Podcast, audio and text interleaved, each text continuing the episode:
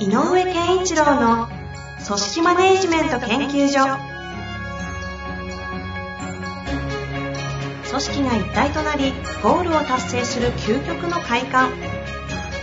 上場企業から中小企業まで延べ200社以上の支援を行った井上健一郎が組織人に関するあらゆる問題を分かりやすく解説します。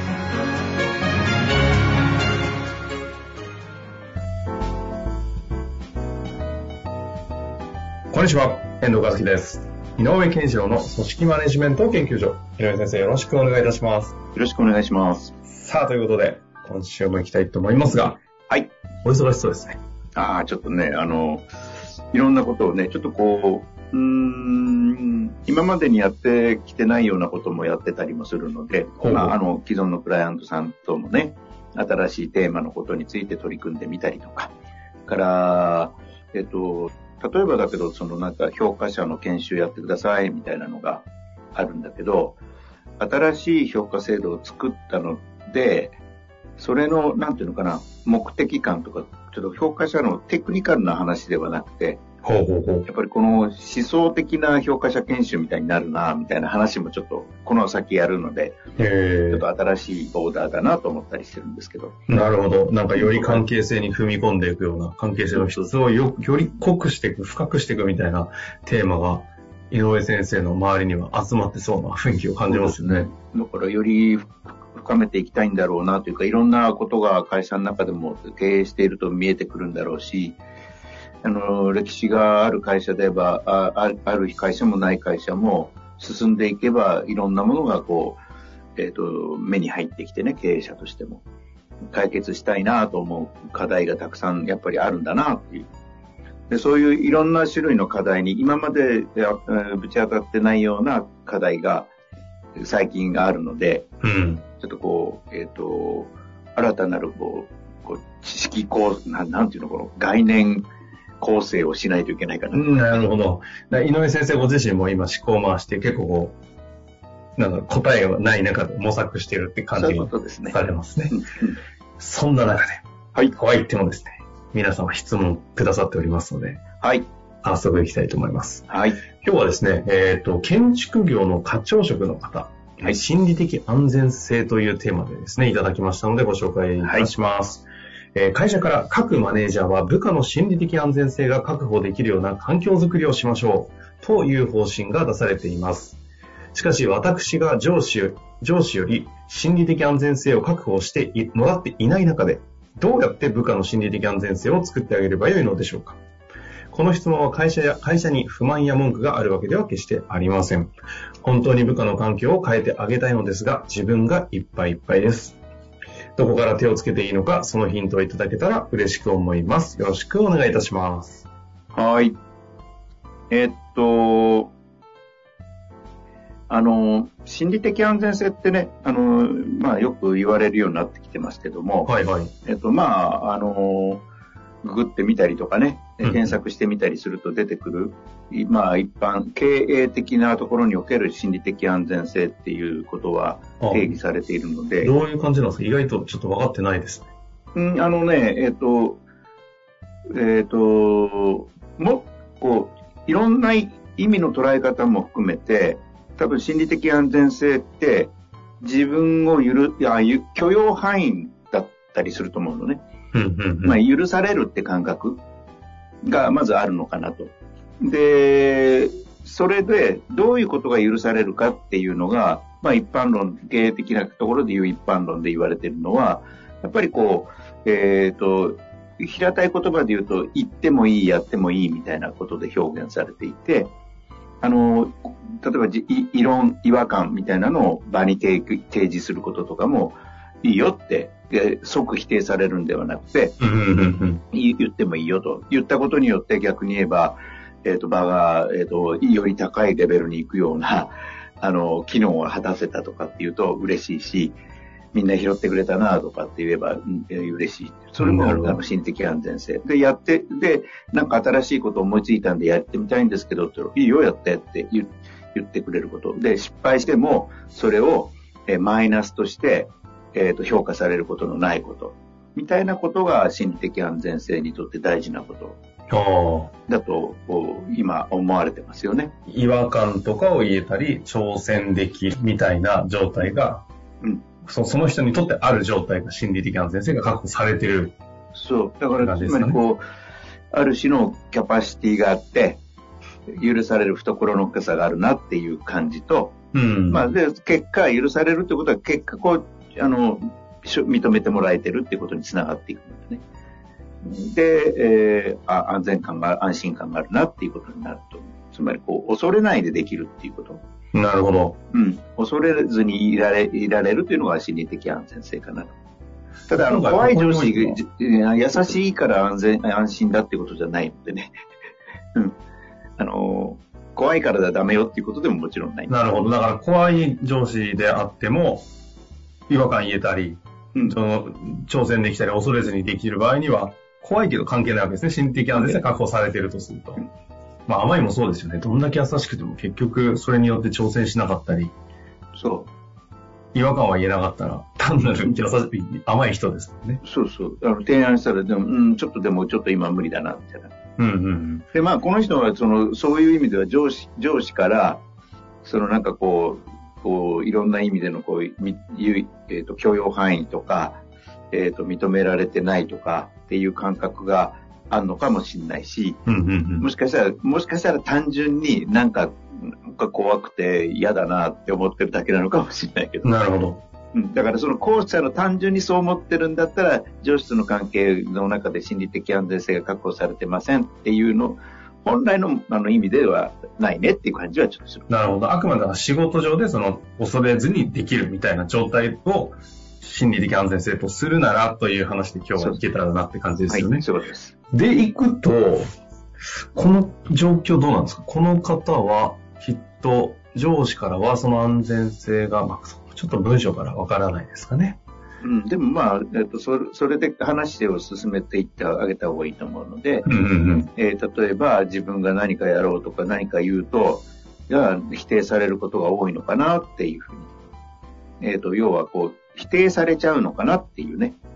うん、あのー、ことがあるんではないかな、はいはいはい。思います。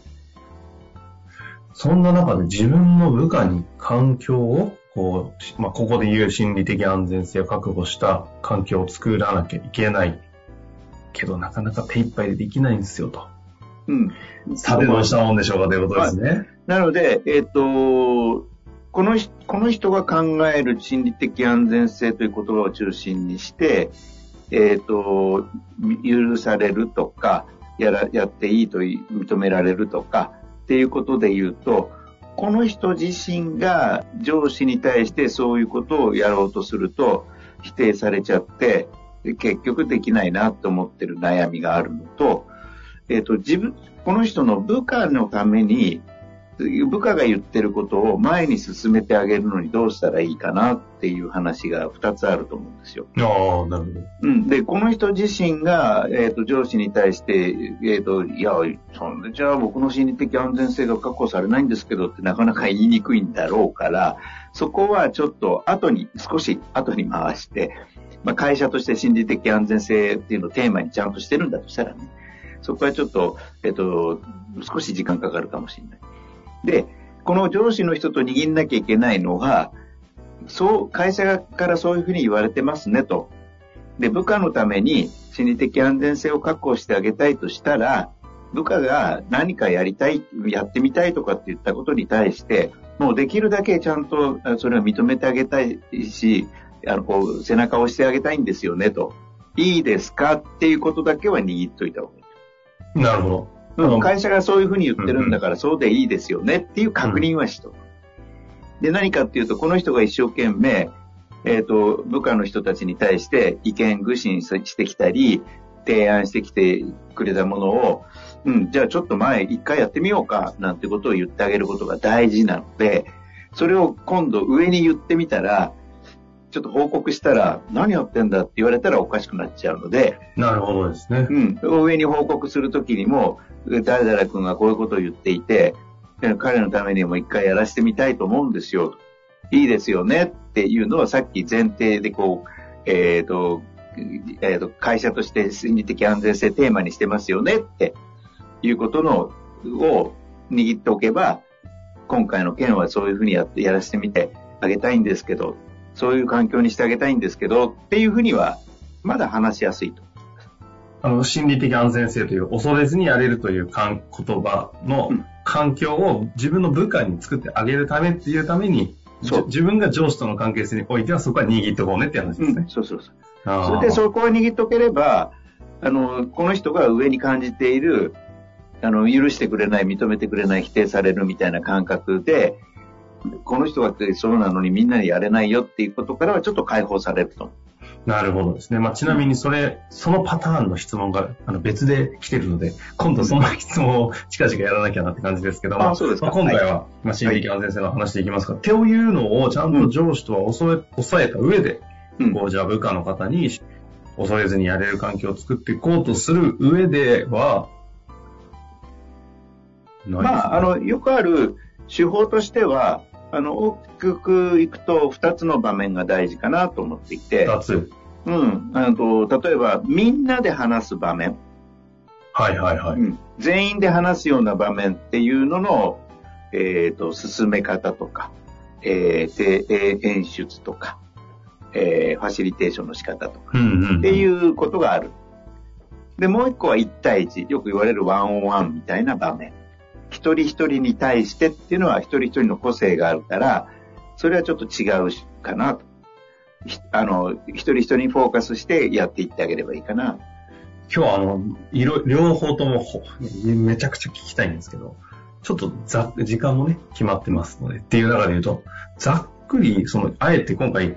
みんなで心理的安全性ということをテーマにしたときに、全体チームで話す話と、1対1、ワンオンワンのような形で話す話の、ここの、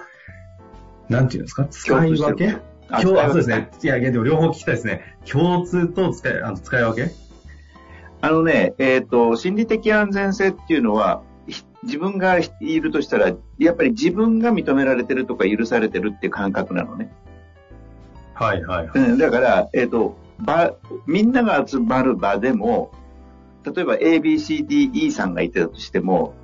A さんのことをみんなの前で認めてあげるっていう行為をすることで、その場でもう認められた感になるよね。はいはいはい。だから、そう、みんなの前で A さんのことについて話してあげられる。そこに焦点合わせてフォーカス当てて、みんなこんな意見が出てるよ。A さんからこんなことが出てるよって言ってあげたりとか、するためには、その前の A さんとの1対1が大事だってこと。なるほど。うん。そこで吸い上げといてあげたら、うん、全体の場面でそれを反映して発表してくれたら、嬉しいよね、A さん。これが心理的安全性をより加速するの環境づくりだなるほど。そのためには、でも確かにワンオンワンとかっていうのがないと、機能しないですもんね。うん。一人にちゃんとフォーカス当てた、一人とちゃんと対対面して、対話して、こう、吸い上げたことを、ば、えー、みんなの集まる場の中で反映させてあげる。なるほど。バラすということじゃなくてですね。うん。うんうん、だから、それをやると、あの、それもね、あなんか変なバラシになっちゃったら言われてね、だったらいけないけど、えっと、あ、そういうこと、あ、そういうこと考えてもいいんだって他の人も思うし、で、言った本人が、えっと、上司が認めてくれて、みんなの前で語ってくれたら、これは嬉しいよね。うん。っていうことになると思う。なるほどですね。もう今日これで終わりでいいんじゃないかっていう感じがしますけど、はい。最後になんですけど、はい、ワンオンワンって以前、えっ、ー、と、基本的に組織、仕事っていうのは上から下に流れていっちゃうよねと。うん、なので、下から上へのベクトルのものを作らないと、ひたすら下に行っちゃうから。っていうことで、ワンオンワンっていうのが実は、ある。必要なんだっていう話が以前あったと思うんですけど。あるある。今の話も今日同じ話ですかね？そうそう。だからやっぱり下の上から、えっ、ー、と、会社はこうでこういうことを思ってるからこうやんなさいよあなたはとか、こういうふうにやった方がいいよっていう上からの流れじゃなくて、なんかこんな風なのに困ってるんですけどとか、こういうことが起きてるんですけどとか、そういうことをマイナス黄色信号の情報なんかも言えることが大事だよねと。でもまあ一個だけ押さえておくと、ただし、えーと、それの大前提は、この会話の大前提は、私たちは何をやんなきゃいけないよねということは、あの、共通してなきゃいけない。ああ。うん。その上で。話になると、また別のでっかいテーマですね。どこへ向かうのか。まあ、最近で言うとパーパス的な話になるんですか？そそれもあると思う。あと価値観とかね。うん。方針とかっていう話になるので、えただそこがないと、えっと、何でもかんでも部下の話を聞くっていう場ではないよね。まあ確かに、週1しか働きたくないっすって言われたところで、ね、なりますもんね。あ、そう、じゃあやめたらって話になっちゃう、ね。そね、そうなっちゃう。うん、だから、それよりも、いや、こういうお客さんで困っちゃってるんですよね、ってとか、あの話実はうまくいってないんですよ、みたいなこととかも話させてあげる。うん、で、じゃあ、どう、どうしようか、うん、こうした方がいいかな、とかね。自分なりになんか、あの、そこへ、えっ、ー、と、対策とか施策とか考え方とかを再整理できるような、こう、対話をしてあげるっていうのがワンワン。なるほど。なんか組織の中に心理的安全性をこう、感じる、あ、作っていくための、なんとなくこう周辺のドーナツの穴が見えた感じしますね。グループ全体でのその対話とは別に1対1の話をしていく。これをちょっとうまくこう循環させていくことで何かヒントもありそうだなという気がしましたので、はい、ぜひね、ちょ私の要約あ、あんまり良くなかった気がするので、もう一度聞いていただいて、ぜひ活かしていただきたいなと思っております。はい、ということで、井上先生ありがとうございました。ありがとうございました。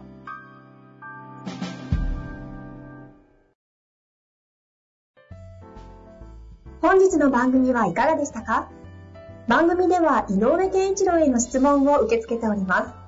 ウェブ検索で井上健一郎と入力し、アカラクリエイト株式会社のオフィシャルウェブサイトにアクセス。その中のポッドキャストのバナーから質問フォームにご入力ください。また、オフィシャルウェブサイトでは無料メルマガや無料動画も配信中です。ぜひ遊びに来てくださいね。